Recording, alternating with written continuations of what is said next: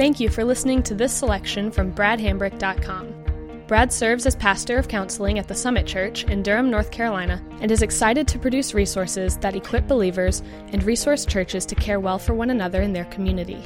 We pray that this serves you well, and we hope that you'll consider utilizing other resources from bradhambrick.com for your personal growth and ministry endeavors.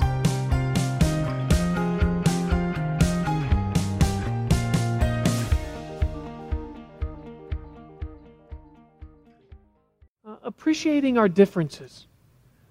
That, you know, usually when a couple is dating uh, and they look at all of their differences, and this is how they describe it they say, We complement each other perfectly. Um, and, then, and then they get married and, and they get frustrated with one another and they look at the same differences and they say, We don't have anything in common anymore.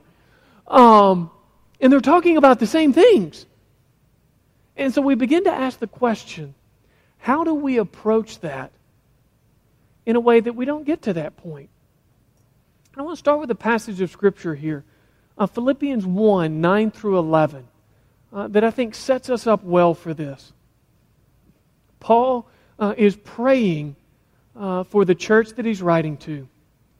He says, It's my prayer that your love may abound more and more with knowledge and all discernment, so that you may approve what is excellent, and so be pure and blameless for the day of Christ, filled with the fruit of righteousness that comes through Jesus Christ to the glory and praise of God.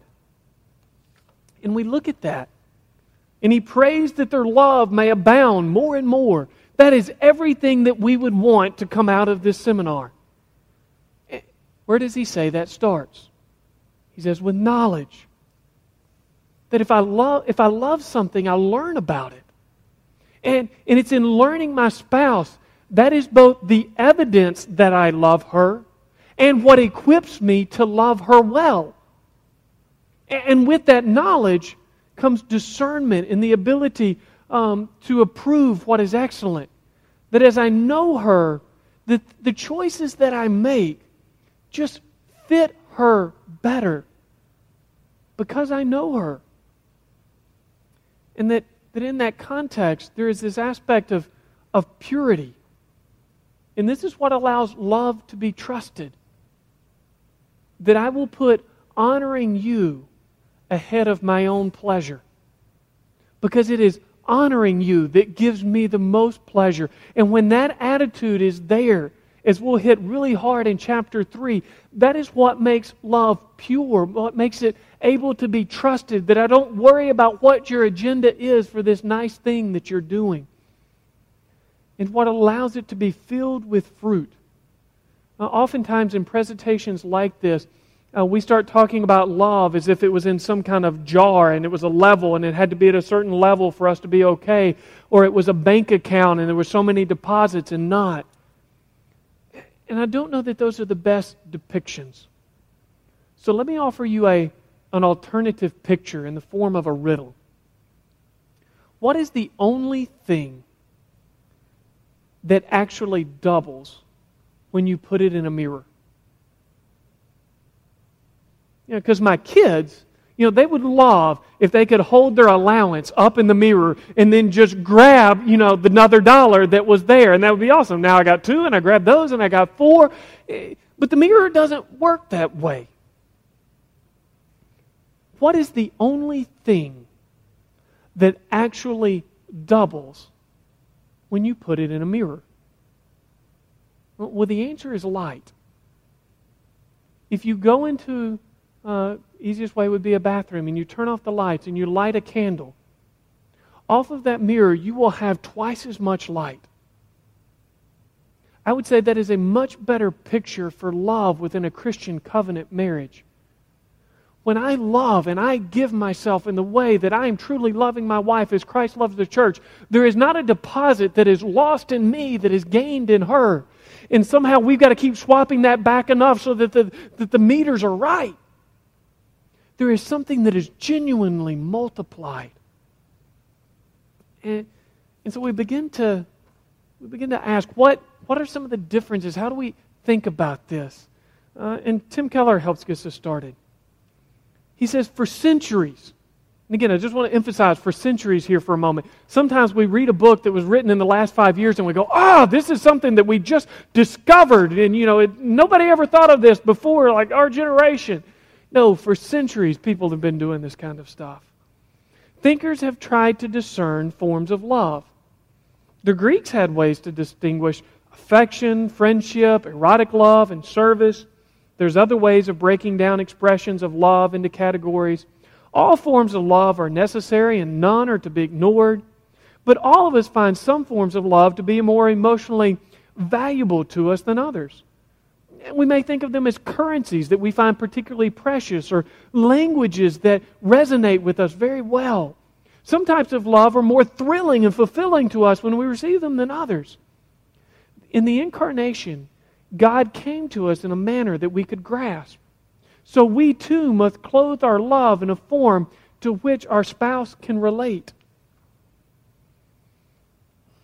You know, as we as we think about this, there's there's lots of different systems. Uh, and I've got some of them on a chart there for you that we could talk about. But I want to help us think about how we think about these. And one passage that was helpful for me was 1 Corinthians 14 19. And Paul's talking about speaking in tongues. But I think we'll pick up on the connection pretty quickly here. He says, Nevertheless, in the church, I would rather speak five words in my mind in order to instruct others than 10,000 words in a tongue. And what he's saying is that the purpose of speech is to be understood. And he said, if I could choose between speaking five words that you understand in a way that it connected with you and you could do something with it and it was an encouragement to you and it advanced what God was doing in your life, I'd rather speak five words like that than 10,000 words in this ecstatic experience that was only good for me and my own personal enjoyment. Well, when we think about the differences in the way that we give and receive love, I think that must be the attitude that we have. I would rather speak five words, five actions, five moments that meaningfully resonated with my wife than 10,000 that were only satisfying for me. And until that's my heart, I'm missing the intent of it. Now, as we look at these different things, there's several different models. You got probably the most popular, Gary Chapman in the five love languages, where there's physical touch, words of affirmation, quality time, gift giving, acts of service. Keller breaks it down into affection, friendship, and service. C.S. Lewis used the Greek uh, words for that. Uh, William Smith uh, gives 15. I don't think it's quite as catchy in terms of something that we can, um, you know, break down and have 15 things in our head. But you want to talk about a book that takes love and friendship and just turns them like a fine jewel and gives us all of these different angles into the beauty and facets of it. Does a great job. Uh, for us, um, we're going to talk about head, heart, and hands. Um, but when you say, which of these do I use? Um, I like the great um, baseball philosopher Yogi Berra and his approach. Uh, he was at a pizza joint there in New York, and uh, the guy who was giving his pizza said, Yeah, do you want this one in four slices or eight? And he said, Nah, you better make it four. I don't think I could eat eight. Um, and these are just different ways of slicing the pie.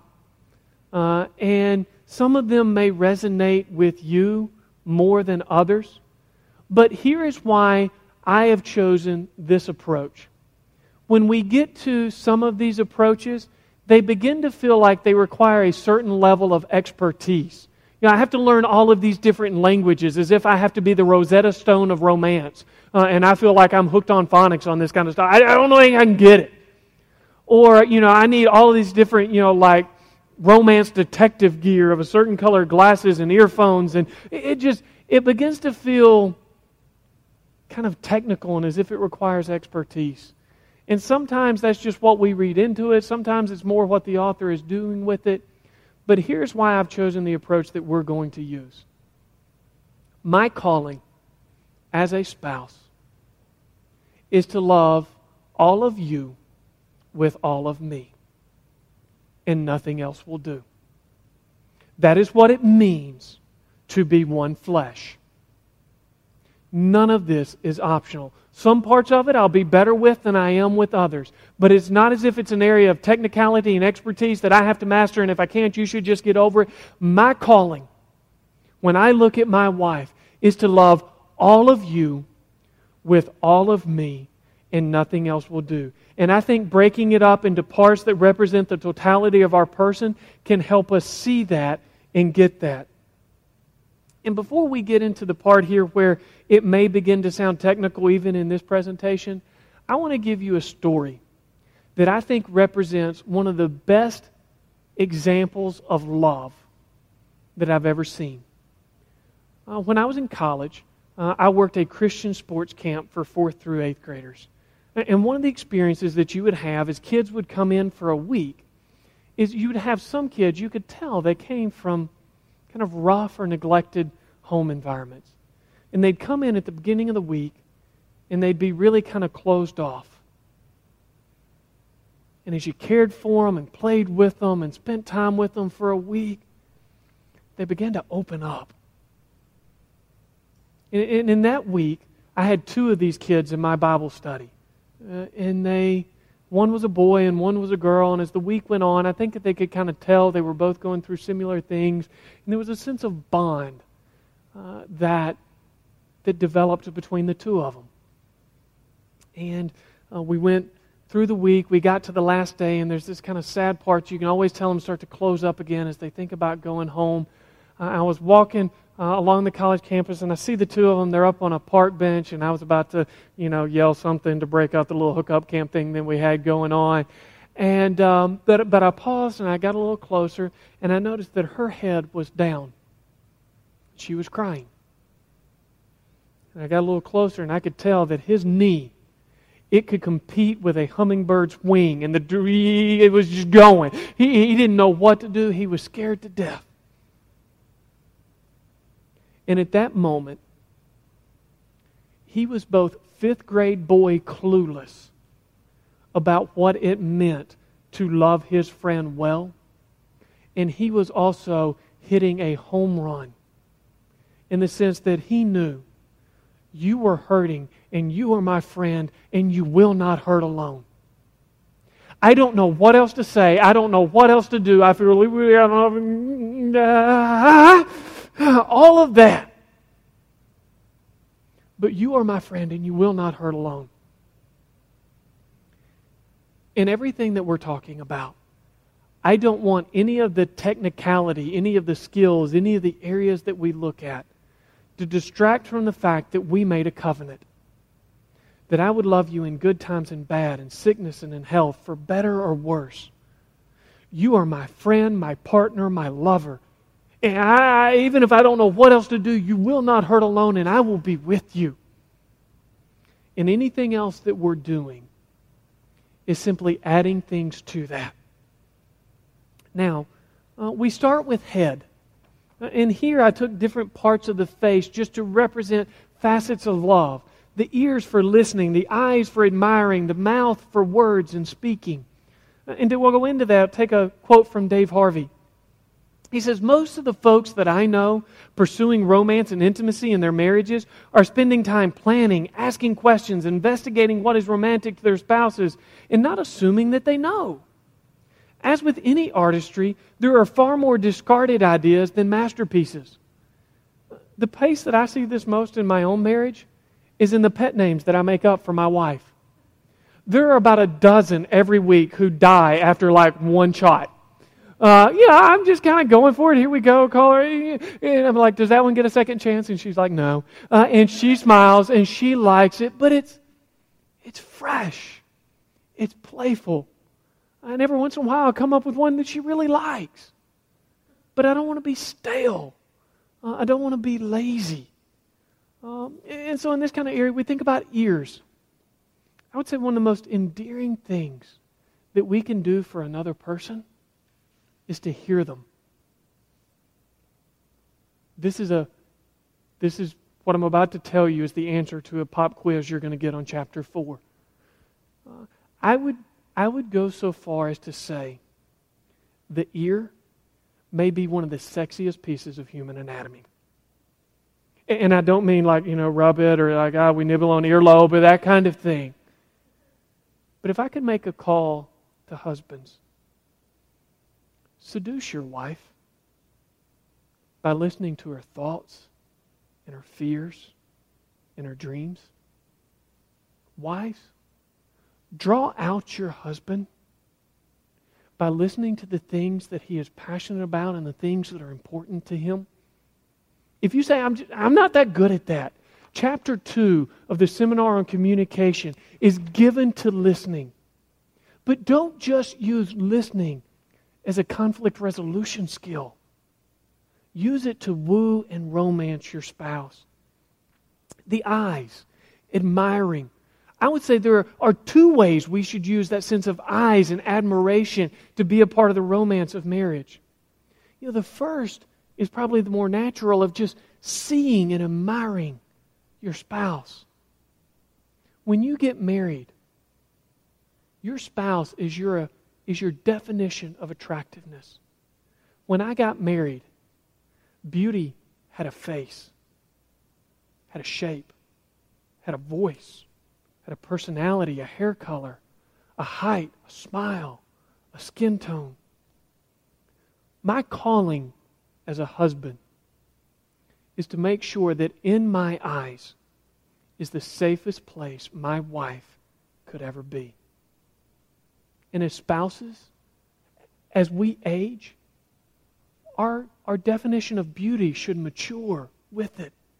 That when I tell my wife she is beautiful, I am not saying that she belongs on on a magazine cover. I am telling her that she is the essence of everything that I find attractive.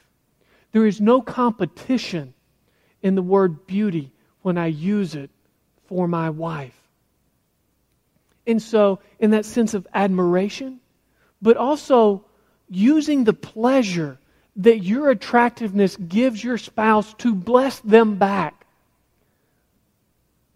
Revel in that. When you catch your spouse looking at you, smile. Flirt back. Talk about how good it feels. Allow yourself to blush. Uh, allow the, the eye contact to come in that moment to just be something that fuels the spark um, between the two of you. So, ears and eyes, uh, mouth. If part of loving is to be fully known, then communicating is going to be part of loving, sharing. Because if we look at animals, even animals that pair for a lifetime with a mate, there's certain things they just don't do. They don't give compliments. They don't review their day. They don't share their fears. They don't dream together. Those are exclusively human things. So, this is words of encouragement. Good job. I really like that. Thank you. It's really nice how you handled those things. I don't know what I would do without you. We talked about in the challenges about how mundane life can be, how utterly pointless the monotony of life can become. When we encourage and affirm our spouse, we're saying what you do matters. It's going somewhere, it contributes to something. But also words of endearment. I love you. You're a blessing to me. My life is full because you're in it. I enjoy being married to, married to you. Your smile is the highlight of my day. You make home my favorite place to be. You may say, That's not me. I just feel silly if I say those things. Let me offer you a challenge. Take a week and do that. And see if silly isn't better than your normal. Just take the challenge. Let me take a passage that probably wouldn't be one traditionally used in a marriage seminar, because I don't know how many marriage seminars go to the book of Revelation. But Revelation 2:17 says, "He who has an ear, let him hear what the Spirit says to the churches. To the one who conquers, I will give some of the hidden manna." Here we go. "I will give him a white stone with a new name written on the stone that no one knows except the one who receives it. I think it is fair to the text to say when we get to heaven, Jesus is going to come to us with a stone, with a private pet name, just for us, that represents the journey that we have shared together, that is used by nobody but us and Him, that is a signature of the unique and intimate relationship that we had with Him across the journey of our lifetime.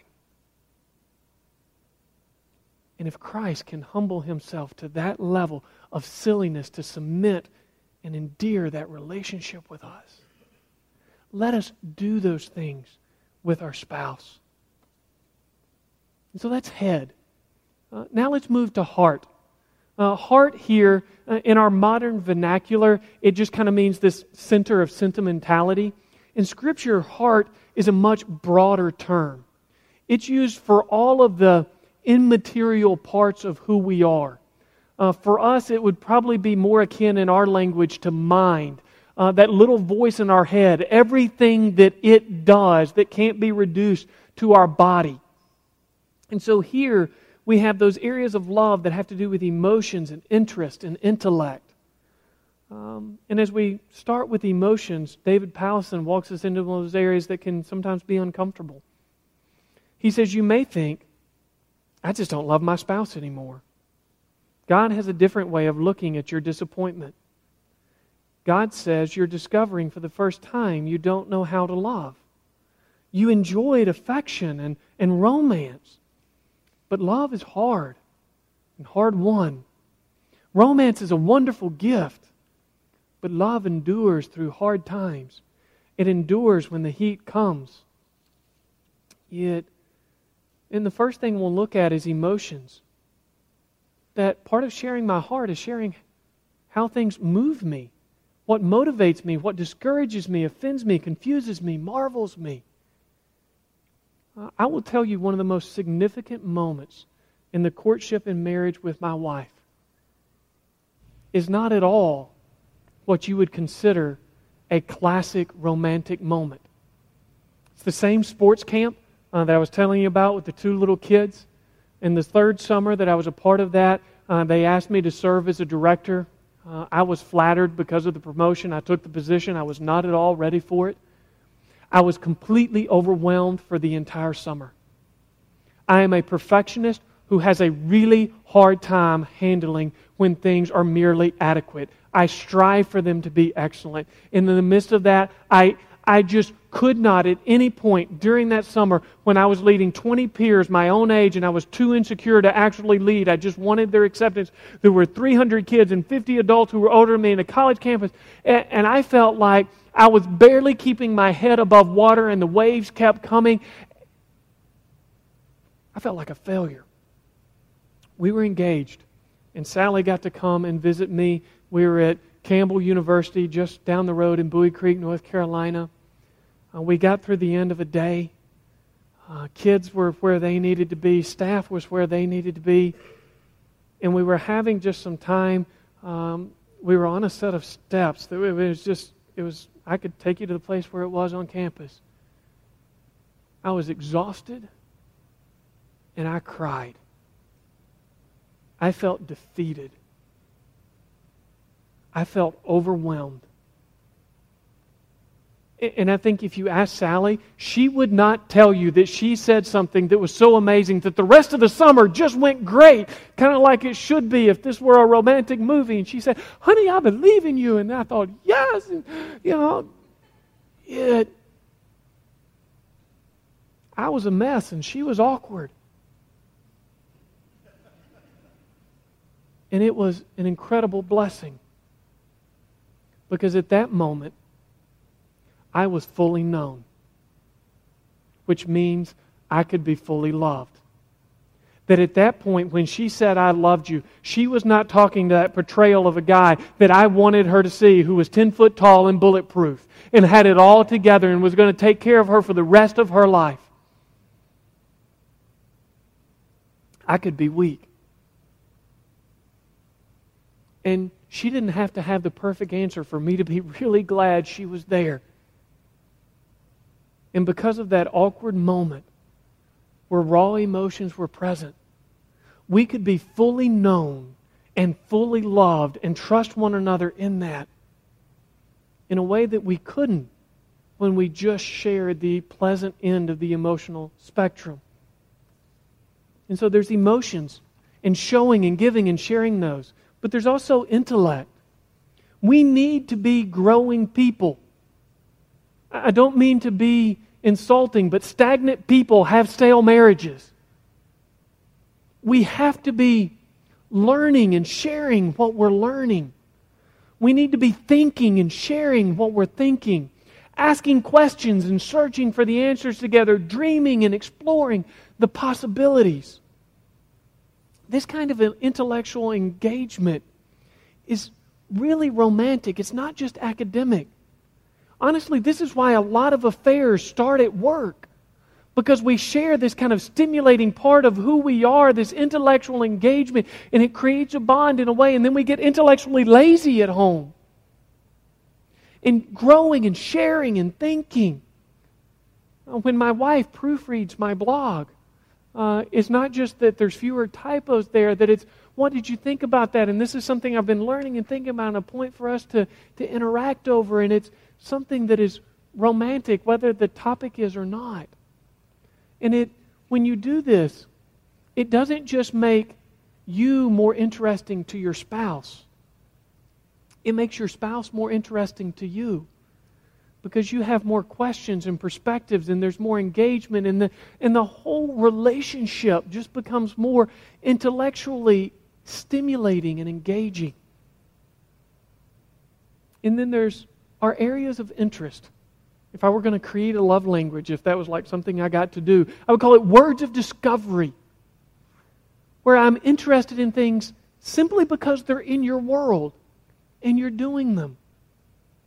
When I ask my wife, what, what's the next craft project you're going to work on?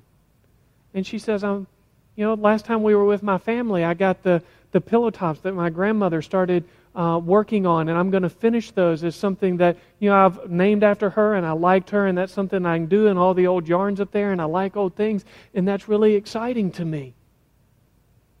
Knowing her interest are the kinds of things that even if she knows that pillows aren't really my thing. It is more romantic simply because it is significant to her, therefore, it has significance to me. This is where I think we miss part of a, a passage of Scripture where we usually look at it and um, we usually take this passage simply to marvel at God's omniscience. Uh, it's in Matthew 10, 29 and 30, where it says that He knows the number of hairs on our head. And somehow I think we get our idea that God, like, it would be really cool that He could win Jeopardy if it's, you know, it was up and like, what is 17,332? And, eh, uh, you know, the number of hairs on John's head. Ah, you're right. Nobody, God wasn't trying to win a trivia game. That is just a mark of His love that the details of our life are important. And so that's head and heart. And now we move to hands. And this is where we hit things like service and presence and touch. And I think Paul Tripp gives us just a, a nice caution as we go into these things. He says, Love never demands from your spouse spiritually what God has already given you in Christ. You know, sometimes we get into to this kind of stuff and not just hands type of love, but we want we want our spouse to, to make life whole and complete in a way that, that is really what God is called to do, and our spouse is meant to be one of those blessings. And the more we get into these areas and we see how exciting and satisfying that they can be, sometimes we get distracted um, by the gift and we miss the giver. And just want to remind us not to do that. But with our hands, talking about things that we do, one of those would be service. You know, acts of service one of the clearest expressions of what we mean when we say love is a verb. You know, we can serve and not have to use any words. There's no touch. Our spouse doesn't even have to be present. Service is incredible. Service can take something that would otherwise be unpleasant and distasteful. I hate vacuuming. Uh, I think vacuuming is one of the clearest evidences of the curse and the fall that there is. I just despise it. But I can love my wife by vacuuming. Scraping frosty windows on a cold morning, something I doubt any of us really enjoy. Putting out a bottle of water when one person is mowing the yard just to say thank you and I appreciate it. It's a great form of love. I don't know anything better than service to remove a sense of competition from a marriage. And when you do that, here's what I, I guarantee you'll find that when you begin to serve one another, you will have many fewer arguments that you cannot find a mutually satisfying agreement to. Because when I serve you, what I am saying is that your joy means more to me than my preferences. And when I communicate clearly and consistently that your joy means more to me than my preferences, you'll trust me to go through something where we don't necessarily agree. Presence. You know, just being there, being close in good times and in bad. It's something that, that means a lot. You know, we experienced this as kids when our parents came to our ball game or our recital. You know, our parents couldn't be on the field, they had to be in the stands, but somehow them just being there, it was bonding, it meant something. Or how many of us, when we go to a funeral and family and friends gather and they're there, and there's just something that is comforting and bonding about the, the presence that is there?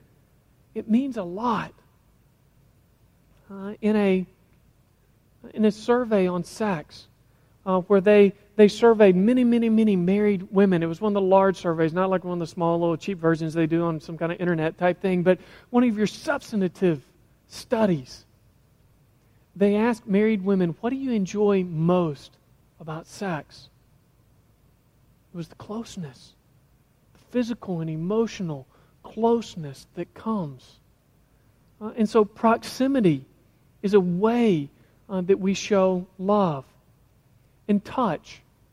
And here I don't mean erogenous touching. We'll come to that in chapters 4 and 5, but holding hands and cuddling and massaging a sore, uh, sore muscles and just being close. Um, those aren't JV forms of touching that once we get married we can forget that and just go to varsity touching. Those are really important. And if you'll endure a biology lesson, I'll try to convince you of why that is. Um, the neurotransmitter most closely affiliated with the experience of trust is oxytocin. And it is released in times of prolonged skin to skin contact.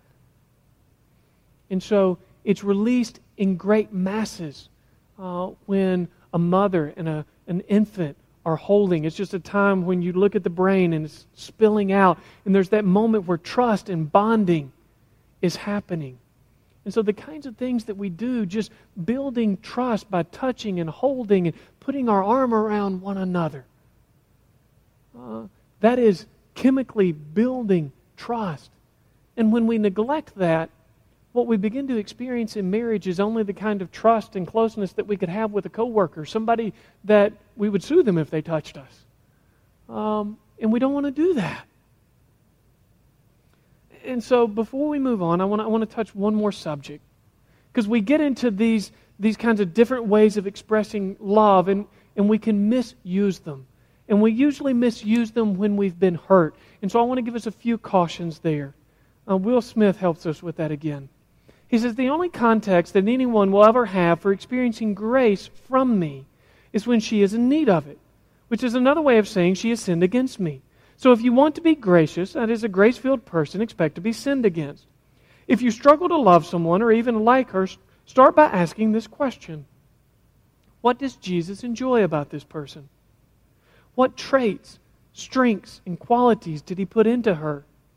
The moment that you become aware that you tend to hold back your joy from the other people is the moment you discover or rediscover that you're no longer moving outward to enjoy and embrace your friendship. And there's a few things that, that we tend to say that I would give you as red flags that just means you're misusing these kind of differences and what we need to do with them. Um, one is when we say, This is just who I am. Uh, as if my preferences are who I am. You know, when it comes to our preferences, romantic or otherwise, we need to know what they are. We need to understand their strengths and weaknesses, and we need to be willing to submit them to the betterment of the relationship. One of the things that, that I am most proud of in the story of Summit, and it was well before I got here, is in that transition from Homestead Heights to Summit Church. When there were 300 people who had been a part of that church for 40 years. And they felt like God was doing and was wanting to do more. And they set aside their preferences. They sold the church building where many of them had been married, where their children had been baptized. They were willing to allow music to change. They were willing to go to multi site, which means the relationships they built with one another, many of those were, were no longer as frequently shared. And they did all of that for the betterment of what God was wanting to do. And if, if marriage is to be the clearest picture of Christ in the church, then that kind of example where God blesses something, where people are willing to know their preferences, and none of them bad, but to submit them to the betterment of the relationship, I think is a great picture of why we, why we don't say, This is just who I am with our preferences. Or where we say, Your neglect justifies my sin. You're not doing this. My needs aren't being met. That's why I'm behaving this way. Uh, in a form of blame shifting that uh, Scripture would still say, My actions reveal my heart, and I can't excuse what I do or don't do based upon this. Um, or a third that's not, uh, the first two are kind of blame shifting. This one I think is much more sincere. Uh, we just need to balance each other out. And we take the things that we really like and we try to find the halfway point. Say, love is not lukewarm. Love is willing to enjoy what each other enjoys at, at the places where we enjoy it. Uh, and so, as opposed to trying to find that halfway point, enjoy each other where you are. Uh, one final piece, hopefully making this simple again. From Bryan Chapell People are attracted to those that they honor and are repulsed by those that they disrespect. Again, don't think, ah, head, heart, hands, three each, nine things. I got to keep my mind on all of them. Uh, whatever changes that you find that you go, this would be good for our marriage from this presentation should be fun. You know, this isn't like the finances seminar. You know, you go to the finances seminar, it's all about delayed gratification, retiring debt, having a budget, that kind of stuff. And all of it's good and leads to freedom. I'm not downplaying that one at all. But here, change should be fun from the start. So let me just give you two questions to help you use the material from chapter 2. One, which of these ways of loving would most naturally be incorporated within the rhythm of my day? What are the things that I could add that wouldn't require me to change much?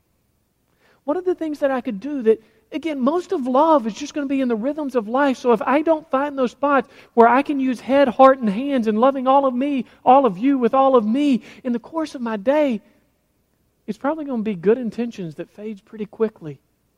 So let me look for it there so that in terms of motivation, there's this ease of implementation. And then, secondly, which of these ways of loving would be most appreciated by my spouse? And that should be motivating because I'm going to get the biggest return on my investment. And I end this chapter here because I think that's how the gospel motivates us. The gospel does begin with conviction. It shows us the law and says we don't measure up to it. But that's conviction. How it motivates us, how it draws us, is we are compelled, we are drawn. We see what God has done, we love Him, we want to pursue that. If we leave a presentation like this and just feel beat up for all the things that we're not doing, and we don't feel compelled to what it is that God has for us and the way that we can enjoy the life with our spouse, then we are not motivating ourselves to this change in the way that the gospel would have us to do.